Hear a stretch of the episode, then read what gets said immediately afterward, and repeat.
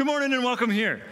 It is, it is so awesome to uh, preach to people and not to a camera. Um, so, thank you for coming in and joining us um, this morning. Um, yeah, my brothers and sisters, we are the sons and daughters of the Most High God. Yeah.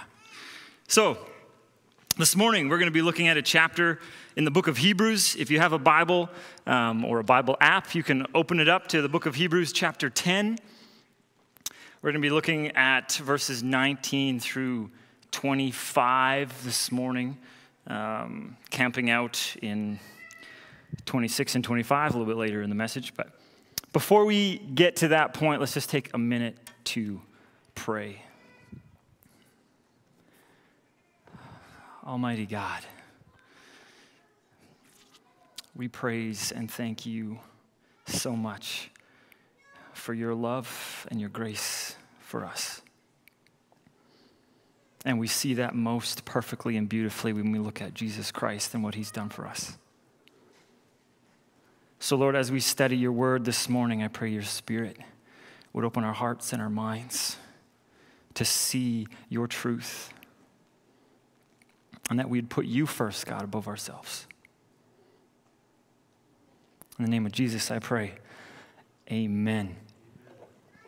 All right, I'm going to read through this passage and then we're going to talk about it. So, Hebrews chapter 10, starting in verse 19, I'm reading out of the ESV version. Therefore, brothers and sisters, since we have confidence to enter the holy places by the blood of Jesus, by the new and living way that he opened for us through the curtain that is through his flesh, and since we have a great priest over the house of God, let us draw near with a true heart in full assurance of faith, with our hearts sprinkled clean from an evil conscience and our bodies washed with pure water. Let us hold fast to the confession of our hope without wavering, for he who promised is faithful. And let us consider how to stir up one another to love and good works not neglecting to meet together, as is the habit of some, but encouraging one another, and all the more as you see the day drawing near. Now, he starts this passage by saying, therefore, which means because of what I just said, we can now do this. So we need to look very briefly, I will sum it up very quickly, of what he's talking about in the first half of chapter 10 before we look at what he's talking about in the passage we're studying this morning. And what he has just basically summed up is the greatness, the magnitude, the importance of the sacrifice of Jesus Christ on the cross. He has just talked to us about how this is a sacrifice that has covered sin for all time in our lives as believers. This is how great the sacrifice that Jesus Christ has made for us. And so, because of this sacrifice, with this in our minds, the sacrifice that Jesus made, he took your place. He took my place on the cross. So, thinking about that, we move into this next um, chunk, this passage. And there's three directives that the writer gives us this morning that I want to look at specifically. Um, and the first one uh, we find in verse 22. He says, Let us draw near with a true heart in full assurance of faith. Now, how can we draw near to the most holy, awesome, all powerful, all knowing, all seeing God? How can we draw near to Him as sinful humans? Well, it's because of what he just talked about. It's because of the sacrifice of Jesus Christ. Jesus Christ's blood, and he says that in the beginning. Verse 19 Since we have confidence to enter the holy place by the blood of Jesus. Now, he's referencing the most holy of holy places in the temple. In the Old Testament, they built the temple, the place where God actually came and was residing. And there was this outer court for everybody to come and worship, and there was the inner court, and then there was this most holy of holy place. It was a cube inside where the Ark of the Covenant was, and the presence of God was there. Now, the priest would go in there to make atonement for the, for the nation for the sin, and if the priest had any sin in his life, if there was anything off in his life, he would die. in the presence of God. So they would tie a rope to his ankle so that if he died when he was in there, they could pull him out because they couldn't go in and get him. This is the most holy place that we are talking about here. And it says that now we can enter. We can go into that most holy of holy places. And what does he say? He says, we can confidently enter, or we can boldly enter in to the presence of the most holy, most awesome, most powerful God because of Jesus' blood, because of his death on the cross. He paved that way so that we could draw near as we are encouraged to do. We can have confidence. We can walk confidently into the presence of God.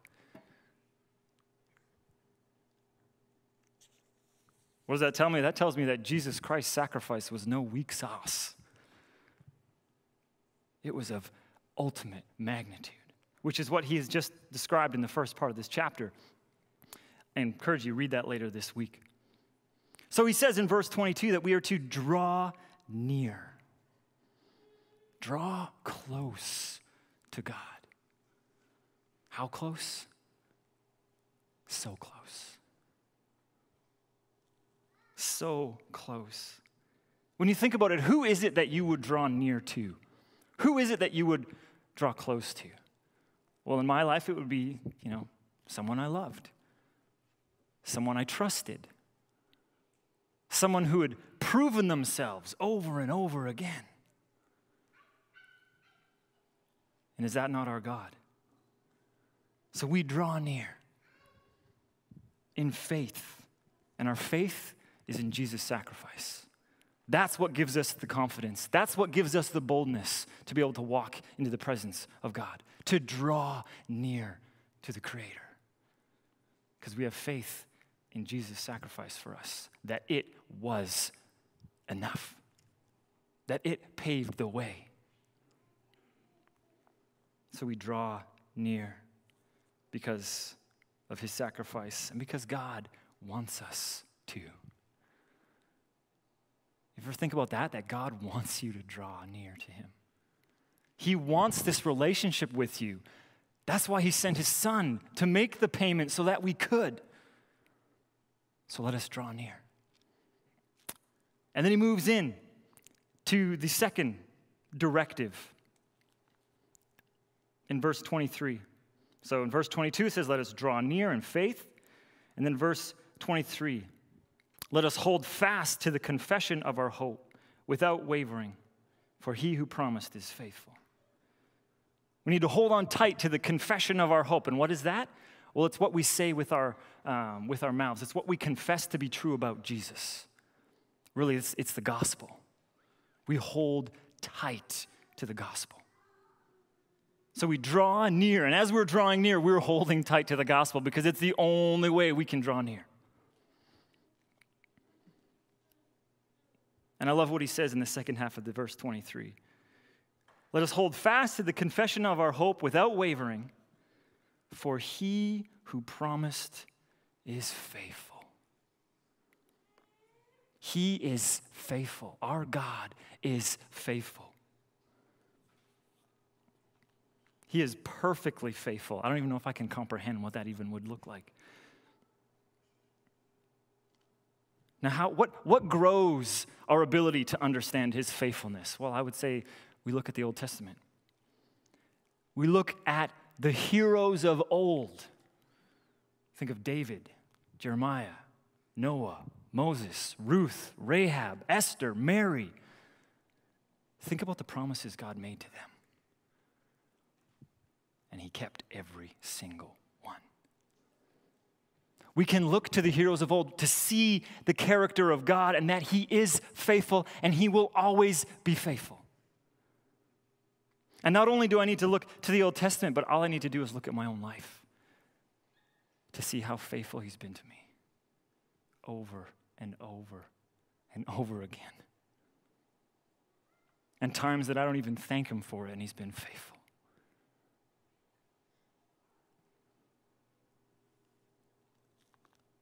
When we remember, it strengthens our faith.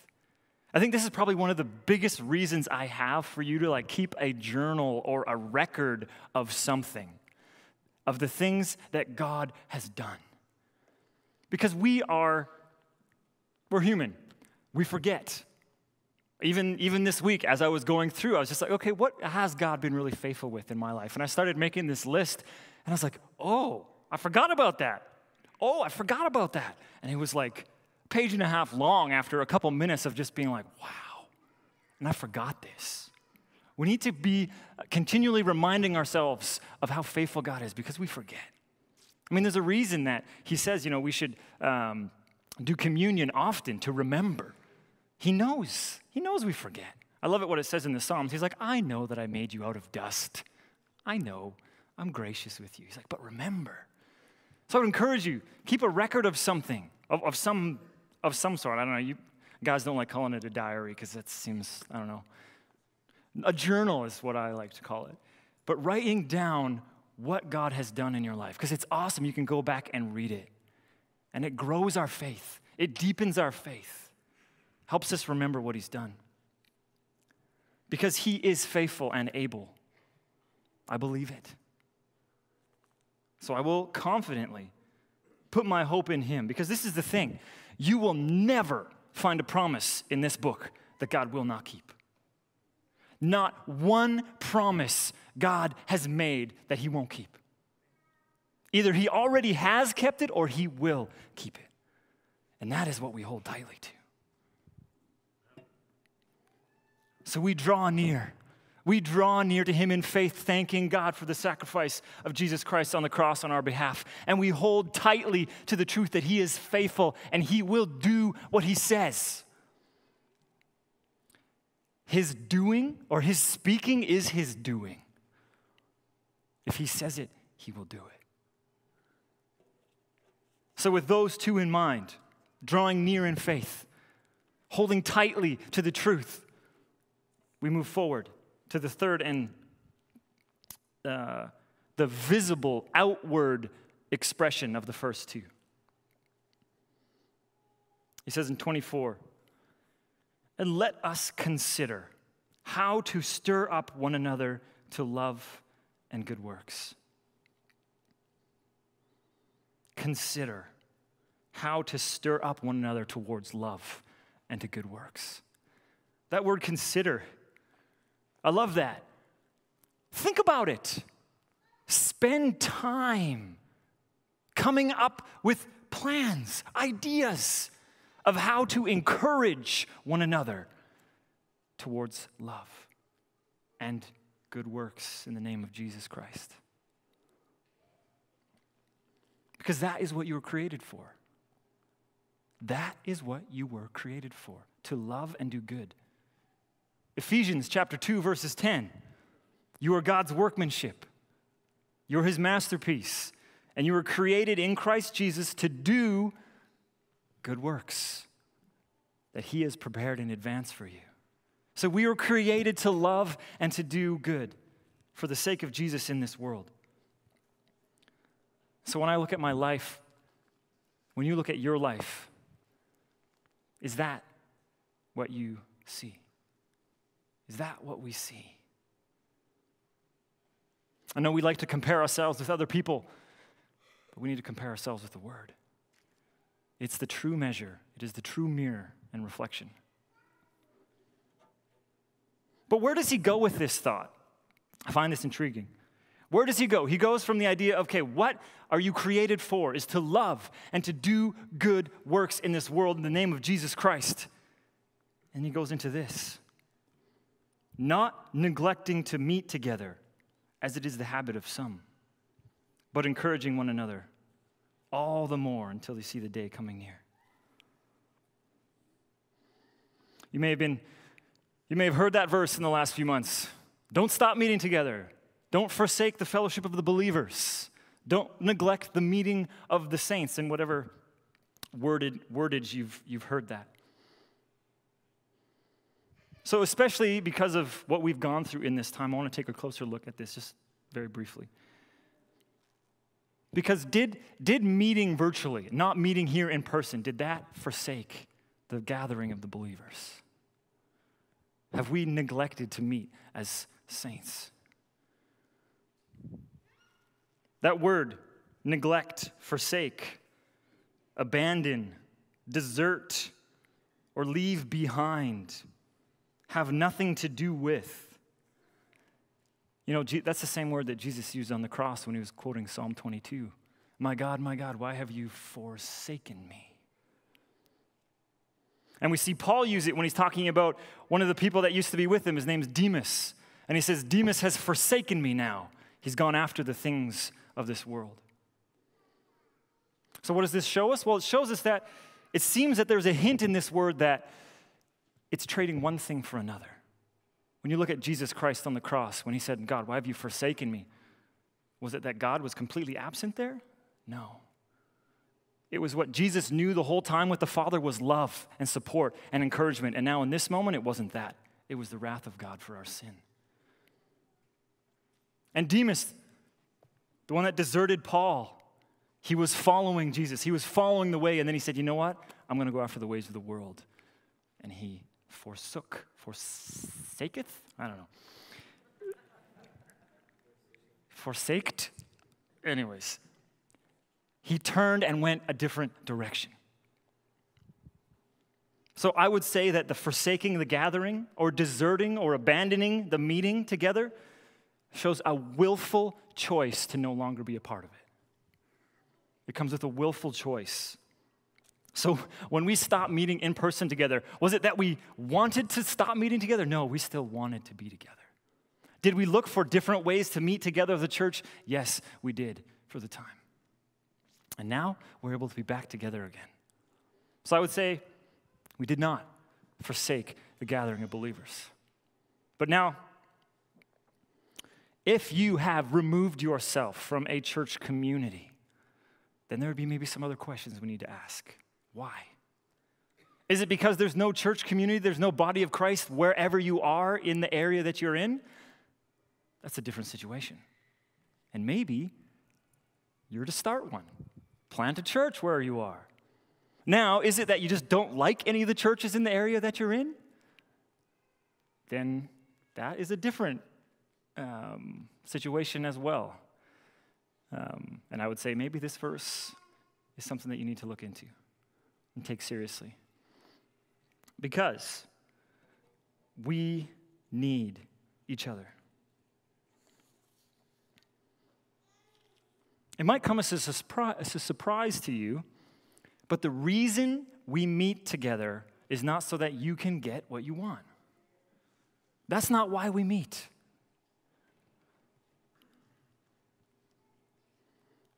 That's called selfishness. The reason we gather is to love and encourage and spur one another on to do good in this world. That's what he's saying here. And does that not make sense? Because that's how God has built the body of Christ. We talk about it as the body of Christ, right? There's, there's hands, there's feet, there's eyes, there's ears, there's mouths, there's the pancreas. Um, every part has to do its part for the betterment of the whole body. We're doing it for the betterment of the whole body, not just ourselves. Every gift, every spiritual gift that is given is said to be used for the building up of the body. Your gifts weren't given for you, they were given so you could use them to serve others.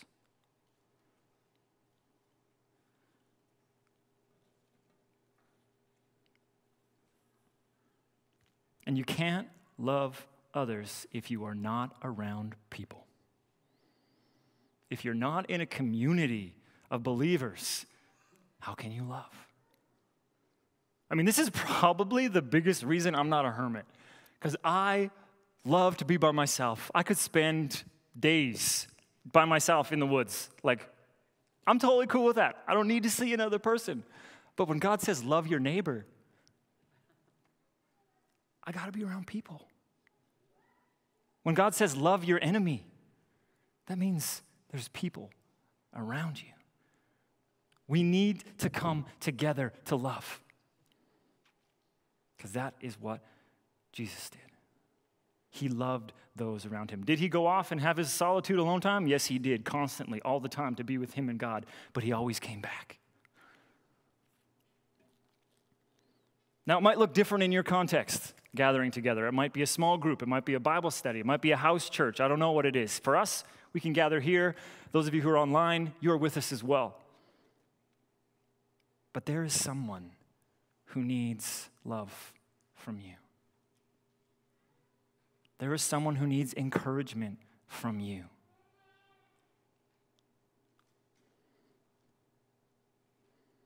You might think that you got nothing to offer, but that is a lie from the enemy.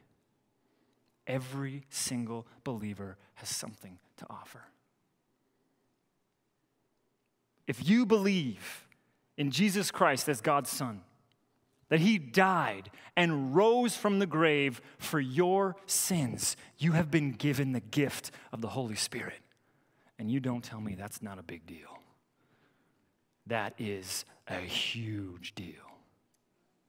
The Creator God, the all powerful sustainer, He's infinite. He has put His Spirit in you to help others. We got no excuses. Every single believer in Jesus Christ has something to offer, and we need you. We need you to be the hands and the feet, and all the other parts as well. And I love what he says in the last of this verse, the last half of 25. Encouraging one another all the more. More and more. This should be increasing in us, this love, and spurring one another on to do good. This should be growing at a trajectory that is upwards constantly, more and more.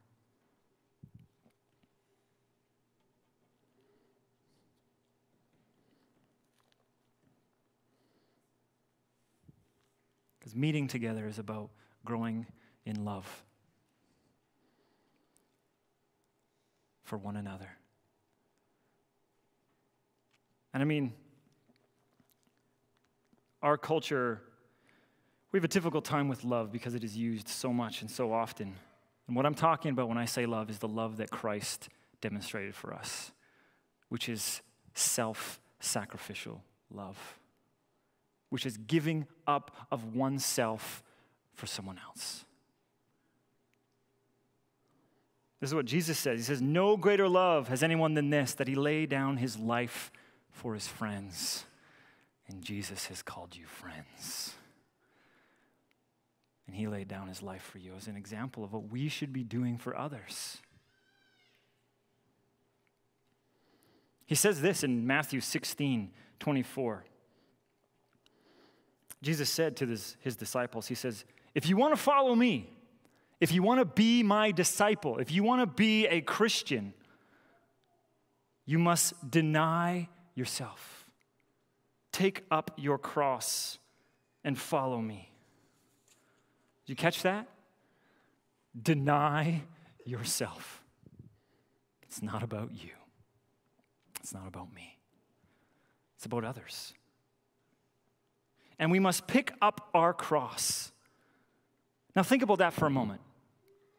Did Jesus carry the cross for himself? No. Jesus didn't need to carry the cross for himself, he was perfect. Jesus carried your cross. Jesus carried my cross. And so when he says now that we need to pick up our cross, do we need to pick up our cross for our own sin? No, Jesus has paid for our sin. It's done. So, what is this carrying of the cross then? It's by denying ourselves and thinking of others. This is carrying the burdens of others, helping others. That is what we are supposed to do. Putting others' interests above our own. And this is convicting for me.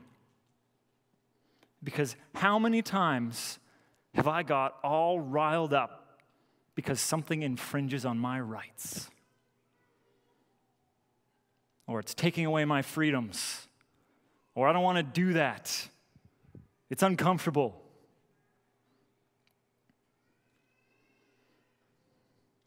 This hits pretty close to home. There's a verse that the Spirit brought to my mind as I was preparing for this. And it's when Paul was talking about there was an issue going on because there was meat that was sacrificed in a temple. They would take meat, they take it to a temple of a fake wooden, brass, whatever, non existent god, and they would sacrifice it to this god, and then they would take it to the market and sell it for cheap. And so some Christians were buying it because, anyways, uh, cheap meat. Who doesn't want to have it? But there was an issue. It's like, well, it was offered to this God, and, da, da, da, and people were people were in turmoil about it. And this is what Paul says. Paul says, "I know I can eat the meat." He's like, "It's nothing. It's a piece of wood or a piece of metal." He's like, but if other people are having an issue with it, he's like, I will never eat meat again if it's for to help my brothers and sisters. Paul was willing to give up his freedoms, his rights to help others for the benefit of someone else other than himself.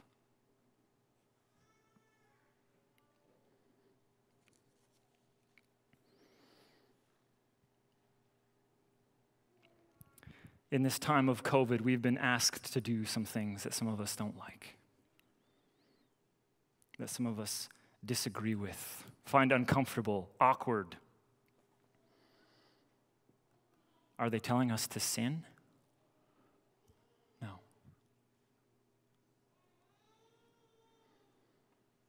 They're asking us to put on a mask, keep some space between people for their safety.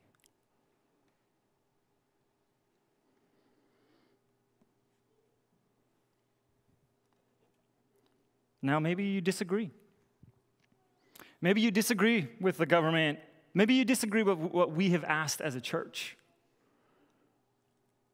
You might think, well, they're wrong. It's just a big cover up. Well, can you submit to someone even if they're wrong? That's the question, isn't it? That's not easy. Can you submit to someone even if they are dead wrong? Jesus did. The authorities that arrested him and beat him and crucified him were dead wrong. But he submitted for me and for you because of his love.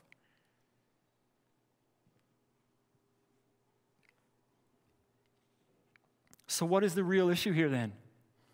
For us? What is the issue in my own heart? Why do I fight against this? And who am I really rebelling against? Romans 13:1 says, "Let every person be subject to the governing authorities, for there is no authority except from God. And those that exist, those who are in authority have been put there by God." Jesus even said this when he was before Pilate. Pilate was telling him, he's like, Jesus, you know, I have the authority to kill you or to save you, right? Like, you should like really be sucking up to me right now. And Jesus' response to him, You only have the authority you have in your life because my Father gave it to you.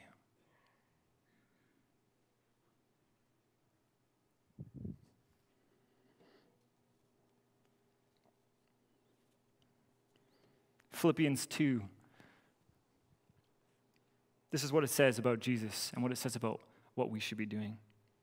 Philippians 2, verse 5, it says, You, talking to believers, we should have the same attitude, the same mindset that Jesus Christ had, who, being in very nature God, he's God, right? He didn't consider equality with God something to be grasped, but he made himself nothing. It goes on to say that he humbled himself. He humbled himself. Yes, it takes humility to submit. And Jesus humbled himself and became obedient. You know what he says? He, can't, he said, He became obedient to the point of death. He became obedient to the point of death. And he, and he throws in at the end, even death on a cross. It wasn't some glorious death. No, it was the death of a criminal, torture, shameful. See, we are called to love one another. We are called to be peacemakers in this world. And if it requires that I give up some of my freedoms and my rights to make peace or to keep peace, then that is what we must do. Because that's what Jesus did. So, are we going to be known by love and self sacrifice like our leader? Or are we going to be known by complaining and arguing and rebelling and selfishness, which describes me way too often? You see, if I'm having trouble loving others, if I'm having trouble putting other people first, you know often what happened is I forgot step one and two. I haven't drawn near to God, and I haven't held tightly to the promises that He's made. That's how this writer explains this. We draw near, we hold tight to the promises of Jesus Christ, and out of those things, we can love. Because in and of ourselves, we can't. We need Jesus flowing through us to show love and to do good in this world. So that's why we need to draw near. That's why we need to be holding, clinging tightly to his promises of what he said he will do, who he is.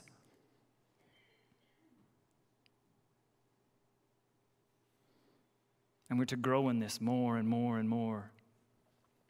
Because he ends this verse by saying, as you see the day drawing near, because this is the reality, friends, is that Jesus is coming back. And blessed are those who are found doing his work when he returns. So this is our, this is our mandate. This is the way of our master. Is to love, put others above ourselves, sacrifice our own freedoms and rights for others but we need to be leaning heavily into God in order to do that. Do you notice something? I love this. I love this about the Bible. I love how it just fits so perfectly together. We need to draw near in faith. We need to hold fast in hope. And we need to consider how to love faith, hope, and love. And Paul sums that up beautifully in 1 Corinthians 13. He says, These three remain faith, hope, and love. And the greatest of these is love. Oh, I pray that we would grow in love. Let's pray. Father God,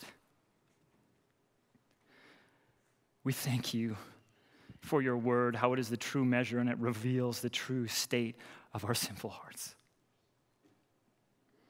We recognize that we need you. We need you every moment, every day.